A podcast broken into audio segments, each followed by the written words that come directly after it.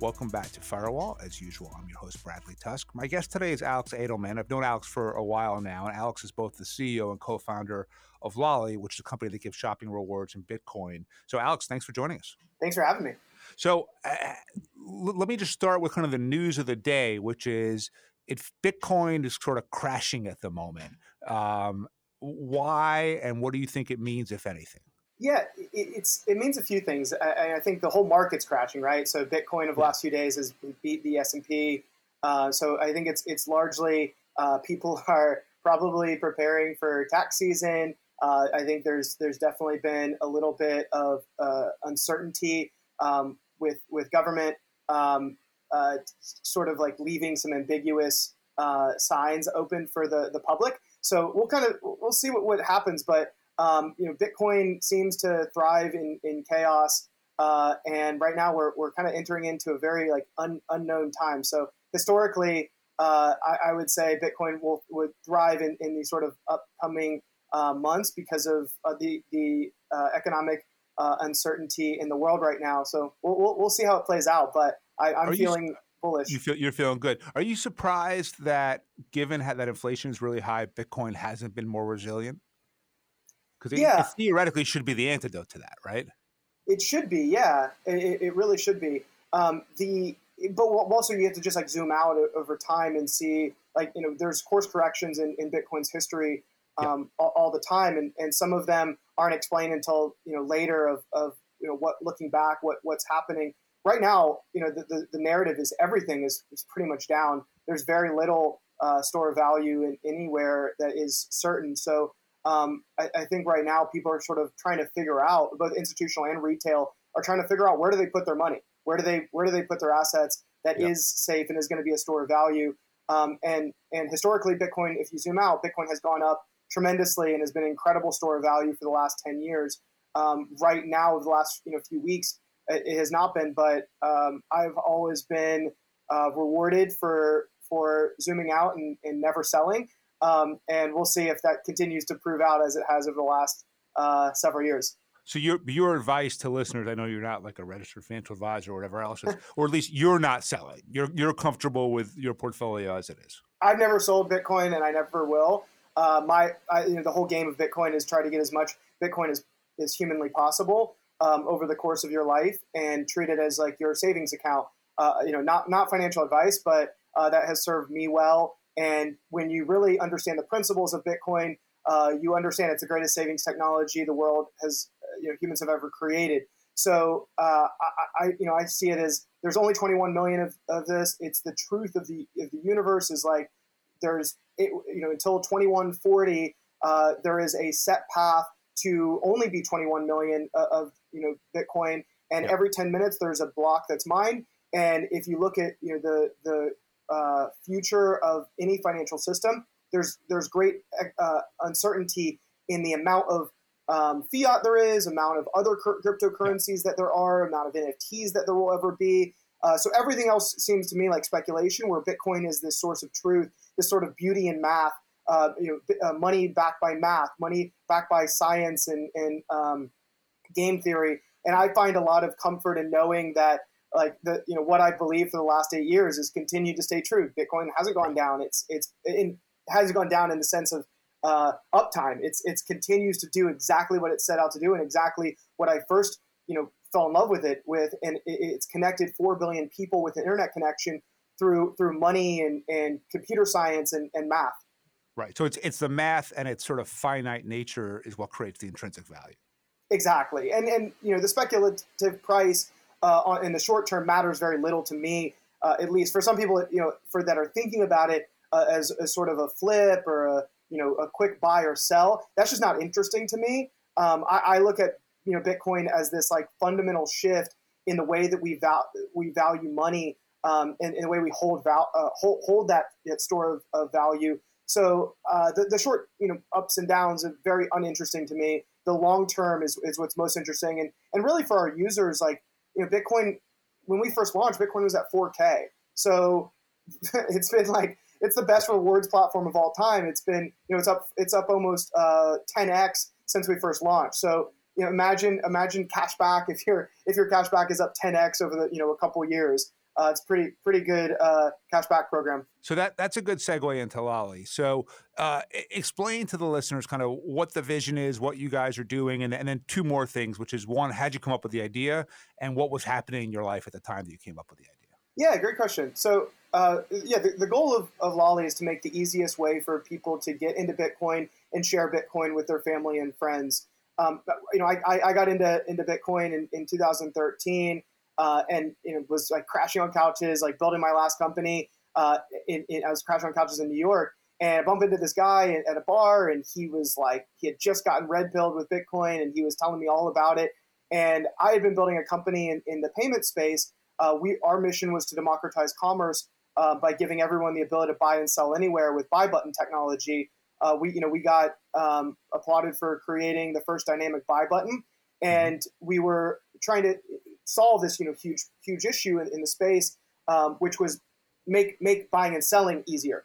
And when I when uh, I got into Bitcoin, I think one of the things that made perfect sense to me was uh, was the fact that Bitcoin already kind of solved that problem. It, it, made this currency available for four billion people, and you know having someone who you know myself who who had been hiring engineers since I was 16 all over the world, and you know everywhere from Ukraine to uh, um, to uh, uh, Bangladesh to India. Every time I would move money all around the world, it would just get taxed and and um, the value from the time I sent it to the time that the person received it would be dramatically hit. So Bitcoin made a lot of sense to me in those early days. Even if it had you know 20% price swings, it still was better than the than the uh, by the time I sent it to somebody in that you know 20 minute time frame or 20 second time frame, uh, depending on how long it took it was still significantly better because that person now had a, a value that was the same as when I sent it. Um, so that was that was really exciting to me uh, as as as a, uh, medium of exchange in those days and a store mm-hmm. of value uh, in those in, in, those early days. Um, so it, you know, it wasn't until we you know started talking with like the team at Honey, which you know created a, a four billion dollar company. At the time, I was a first twenty five thousand user uh, of, of Honey. And, and for those of you who don't know, Honey is a coupon app that lets people easily earn, you know, get coupons on their everyday purchases. And I met Ryan and George at, at Honey, and you know, we concepted on what the future of the internet looked like with coupons and cash back. And we had been building this buy button technology, and so we concepted on, on this idea that every time the Honey, you know, app comp came up at, at, on Nike or Macy's or wherever you were, you could also pay with Honey uh, using Cosmix technology. So um, very much, you know, like it's kind of like h- how the future of the internet played out when MetaMask came out three or four years later. You know, with the launch of Ethereum, it, it didn't look too different from you know that future that Ryan and I concepted, where you know you could buy anywhere uh, with a with a um, with with a buy now button, or you know, in our case, the future, or in MetaMask case, being a, a crypto uh, buy button. So uh, we, our company, ended up uh, getting acquired by Rakuten uh, the biggest cashback company in the U.S. and many parts of the world. And we got to really like learn from the path of Honey, the path of Rakuten, and really get to understand the cashback uh, world. And and so when I was there, and, and you know my experience in Bitcoin, those sort of uh, ideas combined to answer your first question. Um, th- those experiences led me to really get uh, you know, figure out that if if we could make Bitcoin easier to to adopt than having to buy it, we could actually uh, bring on uh, millions and millions of users that would have not bought it but would have rather earned it. How much do rewards and things like cash back drive purchasing decisions? Yeah, uh, significantly. I mean, cashback user is makes up. I, I would say probably 100 million people in the U.S. alone have some form of cash back. So you know that, that the same is not true for crypto yet. So what we're trying to do is really take something that people know and love, which is cash back and rewards and loyalty, and and show that the best form of cashback and loyalty is by earning crypto. So if we've already I think already proven that over the last three years of giving people an asset, a point system that has 10x over those years, and I think we'll continue to prove uh, that sort of value. So uh, I, yeah, I would say like people are dramatically influenced by loyalty programs and cashback programs, um, and and all across the board. Like it's not it's not some myth or some uh, crazy thing why why cashback has been around for 10 years or sorry, 20 years uh, since the dawn of the internet with with you know companies like Rakuten um, having 20 million users, uh, Honey having north of 20 million users. Um, think you know companies like PayPal offering cashback and and being very successful in that. Venmo, um, you know, under under PayPal. Um, and you know, really, like every credit card and, and, and debit card has some form of cash back at this point too. So everyone knows cash back. It's something very easy and marketable and understandable to the average consumer. And we're taking this very easy, uh, really intuitive, no-brainer is probably the best way of describing it. And we're just saying, hey, instead instead of cash back, consider earning Bitcoin. Consider earning a you know better store value uh, by doing something you're going to do anyway, and by shopping at merchants that you may or may not shop uh, anyway as well. And and what I mean, what what kind of product doesn't need to do rewards and cash back? So basically, I think what you're saying is the vast majority of things that we buy are so commoditized that our decision making will be largely or at least partially driven by uh, the rewards and, and the other sort of financial incentives that were given to make that that purchase. Um, when does you know when have you seen a product or service that just doesn't have to do that because they're so unique or superior? Amazon.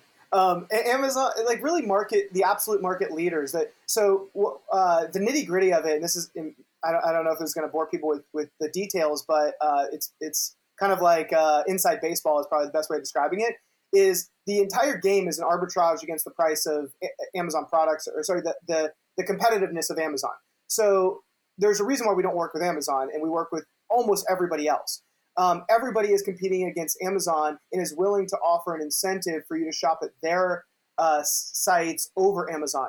So uh, th- that's probably the best way of describing it in a nutshell. Is consumers are rewarded um, what they would have been what, what a company would have spent in marketing, they can spend in cash back through Lolli.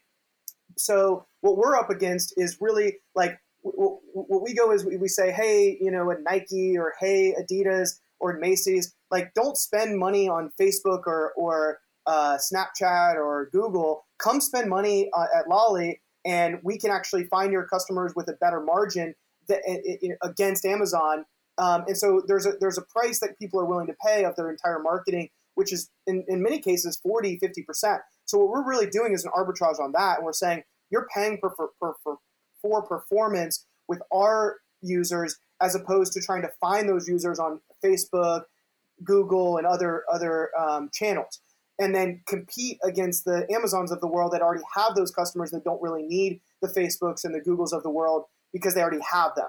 So we actually just launched a feature that gives um, really like Bitcoin rewards comparison. Um, so if you're shopping on Nike on Amazon and you're looking for Nike shoes, uh, Lolli actually pops up on Amazon and says, "Hey, earn five to ten percent back by shopping directly at Amazon." So you play that out at scale, and every brand can actually compete to win back their customers and not pay the 15% marketplace fee on Amazon uh, because they can actually go uh, pay up to 15% on Lolli, and that user wins because they're actually getting Bitcoin back. And ultimately, they're running an arbitrage on what they would have paid for an Amazon customer. And the vast majority of, of shoppers and users uh, are driven enough by price that they'll click on an extra link or two in order to save some money. Absolutely. And they get a direct relationship with Nike. They get to help. It's not just Nike. You know, Nike's a big company, but there's a lot of local merchants that are beholden to selling on Amazon. And, and you know, I, I personally don't want to live in a future where like Amazon owns everything and everybody has that 15% tax. Because if you look at the world now, we're, we're very much broken in a, in a way that where everyone is taxed by the, the Visa MasterCards of the world and just this interchange tax that we all assume. Um, there's also like the fiat tax of working within the fiat system and not having complete control of you know the transaction between the consumer and the merchant. Um, Amazon has a tax as well, and that tax happens to be 15% marketplace fees. So we're trying to really break that down and say merchants can choose what they want to offer their consumer and that that that choice comes in the form of Bitcoin rewards. So I want to go back to something that you mentioned a minute ago, just like it caught my eye, which is you said you were hiring engineers at the age of 16. What were you doing, and what 16 year old is hiring engineers? uh, I was, so I started building video games when I was like 12, and I just always like loved building games. I loved playing games, and uh, I, I, look at really much, very much like um, a lot of the world is like you know gamification of X. So how, how do you you know create a system that gets someone to save more money every year? Um, you know, it, it kind of looks like a game. Um, and so I've been looking at the internet, you know, the same way since age of like 12. and and so ended up uh, starting building games, and then started building like backend platforms and websites at, at, at 16.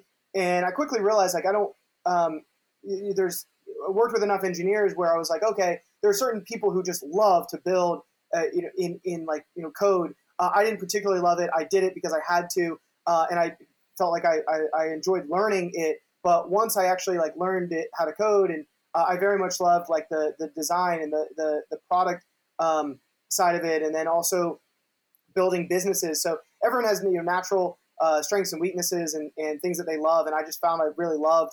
Um, I, I love like the logic side and th- the problem solving of, of coding, but I didn't actually love the actual uh, coding day to day. So I quickly realized that I that I could actually uh, build bigger projects and build bigger teams and hire more people and um, in, in, and ultimately hire engineers.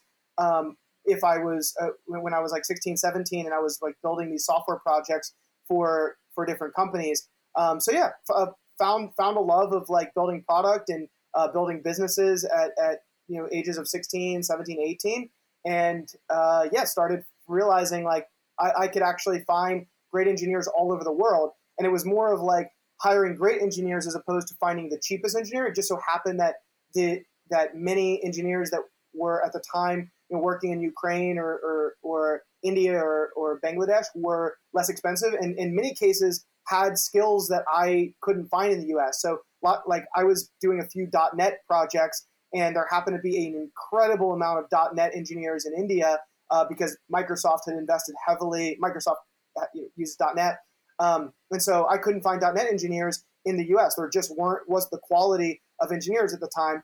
Um, and the, the amount of engineers in the U.S. So I ended up finding great engineers that were building a .NET in Ukraine and, and Bangladesh and, and India, and thus I, that's where I met a lot of my engineers that I was I, I happened to be able to pay less.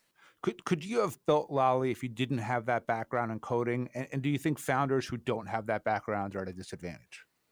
Yes. Um, I mean, it's it's like uh, like languages of any sort. So you know, whether you're looking at Bitcoin as a language of money or coding or uh, uh, Java or or JavaScript or anything as a as a language, uh, I can I can speak a language with engineers. So I, I think it gives you an extreme advantage to be able to understand how long things take to build and and to be able to speak um, you know in in in that language. Um, you know that said like i i work you know I, I have an incredible cto and co-founder in Matt Senter. My my uh, he, he's been my co-founder for 10 years with my last company and now this company. So he does a lot of the day-to-day and the architecture and uh, and, and he's he is uh, i would say you know fluent to the nth degree an expert in the language of java and, and programming I'm just uh, you know somewhat fluent and I can get by at this point.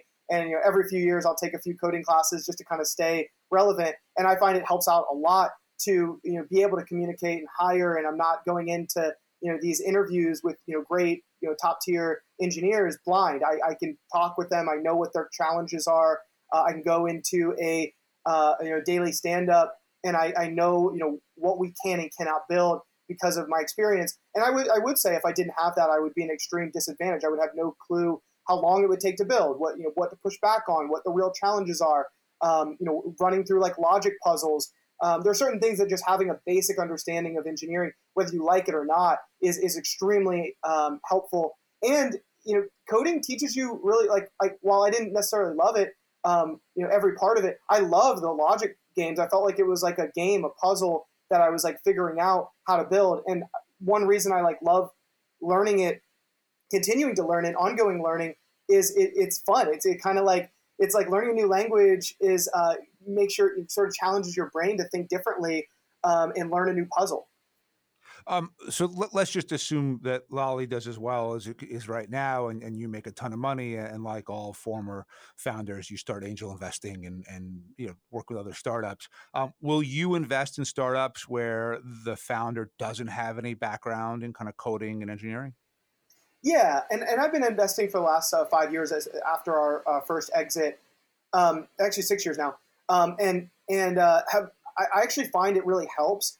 Um, at first, I was like, you know, I was just in my sabbatical, and so I was like, oh, I'll, I'll like, you know, in, invest in different founders, and then when I start a new company, um, I you know, kind of cut it off. But I've actually found like I learned so much from other founders and and what they're doing and and market opportunities they're seeing and um, and and jamming with them on things that they're doing and things that are working and not working. So uh, I, have continued to invest over the last six years or so, and uh, it's it's really helped um, me and hone my um, leadership and, and my craft. And um, I, I, I uh, the thing, things I definitely look for is what what are what is what are like the superpowers that this founder has that no one else has. So if it's if it's a company that is required, like for them to understand how to how to program, if they're building like developer tools, I think it'd be very difficult to be a CEO, a non-technical CEO in a realm of um, of developer tools, of building developer tools. Um, now, there's some companies that just I don't think it's as important. So, in, in if I'm looking at it as like triaging the areas of importance, I would never say like not every single person needs to understand how to program for every business, but some businesses are more important than others. And now in this new world of Web three, and uh, I think my like last ten investments have been in the Web three um, space, and uh, most of those people have had to be crypto native and have some level of understanding of techni- the, te- the technical nature of uh, of crypto to really understand uh, what is happening in the world. Um, you can be a full time community manager. You can have these superpowers that uh, of finance or, or whatever you know realm you're coming from but you have to have some form of understanding of, of what's happening because if you can't build, like it, you're not going to go be able to build uh, in whether it's Web two, whether it's Web three, whether it's anything. Uh, you have to have some form of understanding. So it's always going to be an advantage. I wouldn't say it's like 100% like uh, necessary, but it, it's, it's always going to be helpful. So, so I'm glad you brought up Web three because that's where I wanted to go with this next. So let's fast forward a, a few years, and Web three or the metaverse, whatever you want to call it, is now here. Um, how does crypto change? Does it then become an actual currency, um, or does it still become more of? Is it still more of an asset class? Yeah, so it, it really depends on uh, on the country, the individual that it's serving, and uh, yeah, it, it's a really good question. So there's just uh, I want to I don't want to answer it like generally because it's not like my answer isn't like a, a one size fits all type of answer. So what I like to do is I like to like really zoom out and look at like what what different assets are serve and technologies are serving me and what are serving other people. So one of the most interesting examples of, of like you know kind of what I'm explaining is what's happening right now in the Philippines with play to earn. So when you have when you have uh, apps like Axie and guilds like YGG, uh, you're something very interesting is happening where there are more wallets than bank accounts in these places.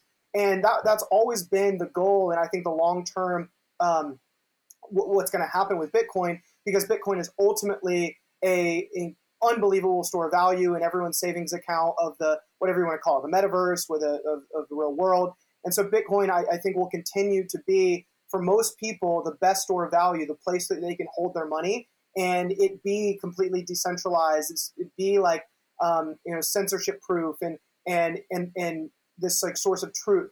Now, all these experiments that are happening all across the world, almost like these like these like game theory and, and that, that people are like running in these um, these experiments people are running with things like uh, play to earn. It's very much in its infancy, but I find it really interesting that it's it's bringing people into crypto um, by giving people access to a wallet. And and while I am extremely long Bitcoin, I think that gaming and sort of this facade of gaming uh, has given people access to crypto before Bitcoin even reached certain people because people realize they can earn money. And I don't know, and I don't necessarily believe that a lot of these play to earn games are sustainable. And I think that people are just going to go keep running to whatever the newest game is that earns them the most amount of money and most of these games aren't even really games. They're they are uh, DeFi with a GUI uh, like layer on top of DeFi. So if you've ever played these these play to earn games, they're not fun. They're they're they feel like work. Um, and so so who's who who benefits from the play to earn games? What what's the motivation for the creator of it? Are you mining for them? What what are you what are they getting out of it? Many of them are based off of proof of stake. So you're in proof of time is, is kind of this new concept. So the amount of time that you spend playing, quote unquote, playing these games or working in these ecosystems is is how much you'll ultimately earn. So in, yep. in, in, there is a game of chance in there, which is why it's not completely time based. It's not saying you're going to earn five dollars an hour, you know, uh, working. So there is an element where you could earn twenty dollars, you know, an hour. There's an element where you could earn one dollar an hour, depending on the assets that you have or the games that you're playing. And so there's tons of variables that make it like sort of in between a casino and and a, a job, but you're gonna probably always earn a certain amount um, by playing this game.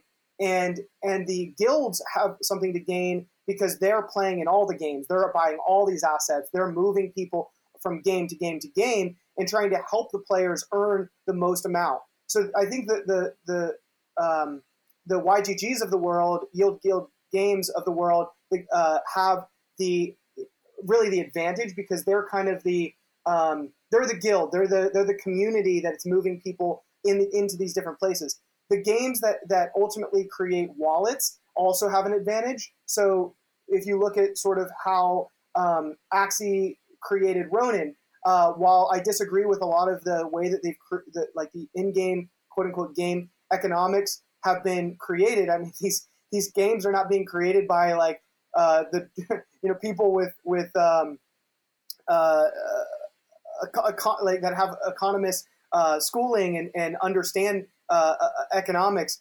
these these games are just sort of being created and and changed over time. And I disagree with a, a lot of the approaches that people have just sort of done armchair economics. Um, and really, people have been hurt by it um, so far and the, the, economics keep changing and, and kind of how I was saying before, Bitcoin has very set economics, very set um, rules, and that, that is is a really good thing. Whereas a lot of these games, like um, you, you, just have no clue what's going to happen with the supply, with the it, you know with with what's happening with uh, how many tokens that people are printing, how much you have to play. So really, you're kind of beholden to whatever the uh, the owners of this of this metaverse, the, the highly centralized uh, creators of these metaverses uh, say that you should earn. So you know, it, it, it's play play it out. It's like you kind of have to keep playing to kind of keep playing in, in this in this uh, earning in this world. And I don't really love that that model. Um, yeah. So to answer your question, the the games kind of win in this, and the guilds kind of win in this. The players are completely beholden to whatever the um, game makers decide. So, so the, the Fed has been inching closer to the creation of a digital dollar. How do you and how do people who are long crypto kind of interpret that? Is it something you want to em- embrace as progress, or, or, do you see it as just an unnecessary distraction? Oh, it's definitely progress. I, I wouldn't. I, I, don't think everyone agrees with me on like the uh, the digital dollar being progress, but it. Uh, one of the things I look at is like, what is the easiest way for people to get into Bitcoin? It's to have something that is directly transferable. And right now, fiat, um, you know, there, there's a there's a tax on fiat uh, for everybody. If I have to move money to family in Mexico or fam, you know, if, if family overseas, um, I, I, I am I am charged a, a lot of money uh, with remittance networks, with trans, you know, tra- uh, foreign transactions um, in, in order to move money all around the world. Fiat is extremely expensive to move, and it's it's directly proportional that that tax is directly proportional to the amount of money you're moving. So the the, the poor, the low income um, you know, individuals are taxed relatively more than someone who has a lot of money, um, just because it's so uh, highly inefficient. So what I'm what I'm a big proponent for is uh, giving everybody equal access to being able to move money all around the world. And I, I don't want people who are um, I want everybody, whether you're a billionaire or whether you um, you know, are, are um, a minimum wage worker to be able to move money all around the world in, on the same uh, plane. I, I, I, feel like everyone should have this democratization of, of currency and access to um, a, a, very efficient medium of exchange and be able to move money all around the world. So if, if a central banking digital currency does that, you know, efficiently and makes fiat more efficient and removes sort of the energy inefficiency of fiat the uh, the uh, highly ineffective um, you know technology, if you can even call uh, fiat currency technology at this point, it's it's really inefficient uh, and it really is a tax on the poor. So I think Bitcoin fixes this. Uh, central banking digital currency fixes this in, in, in, a certain degree, and I think it's ultimately good um, because it gives people the ability to choose what kind of currency that they want to move all around the world, and it gives the governments a, a, a fighting chance to compete against Bitcoin. And, and right now, they have no fighting chance against Bitcoin. They have no fighting chance against other cryptocurrencies because other cryptocurrencies are so much better than fiat.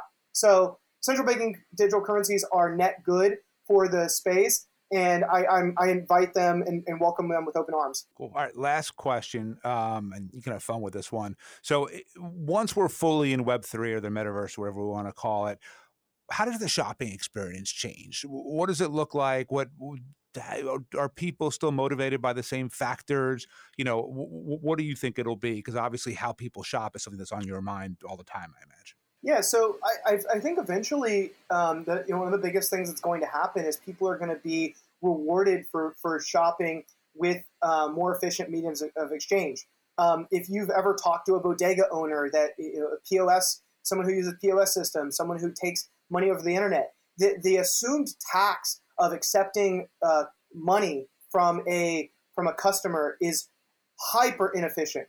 And I think that uh, there will be a reckoning of that inefficiency um, by better currencies that, that emerge. So uh, one of the biggest shifts I think we'll see over the next five years, and it's not going to not going to be overnight, is is uh, ultimately consumers are are going to be incentivized to pay with better currencies, and mm-hmm. merchants are going to want to incentivize to offer uh, incentives to consumers when they pay with better currencies. So, like those incentives will be passed on why we position Lolli and you know, while it looks like a you know cute, fun you know rewards app, I actually you know our long our long term Galaxy Brain approach is that it actually functions as this this uh, incentive mechanism to for now get people to earn a better currency, namely Bitcoin. In the future, pay with a better currency, whatever that currency may be, to all of our merchants. So you can imagine a scenario where I go to Nike and I, you know, for the last three years I've been earning five percent back. And one day, you know, I'm on the checkout page and it says, hey, pay with Bitcoin or pay with this stable coin and earn an extra 5% because it's a better medium of exchange. It has, uh, you know, there's no remittances. The, the, the merchant gets their money right away. They don't have to wait 90 days for the bank and the, in the, in Visa, the processor to, to send money to them.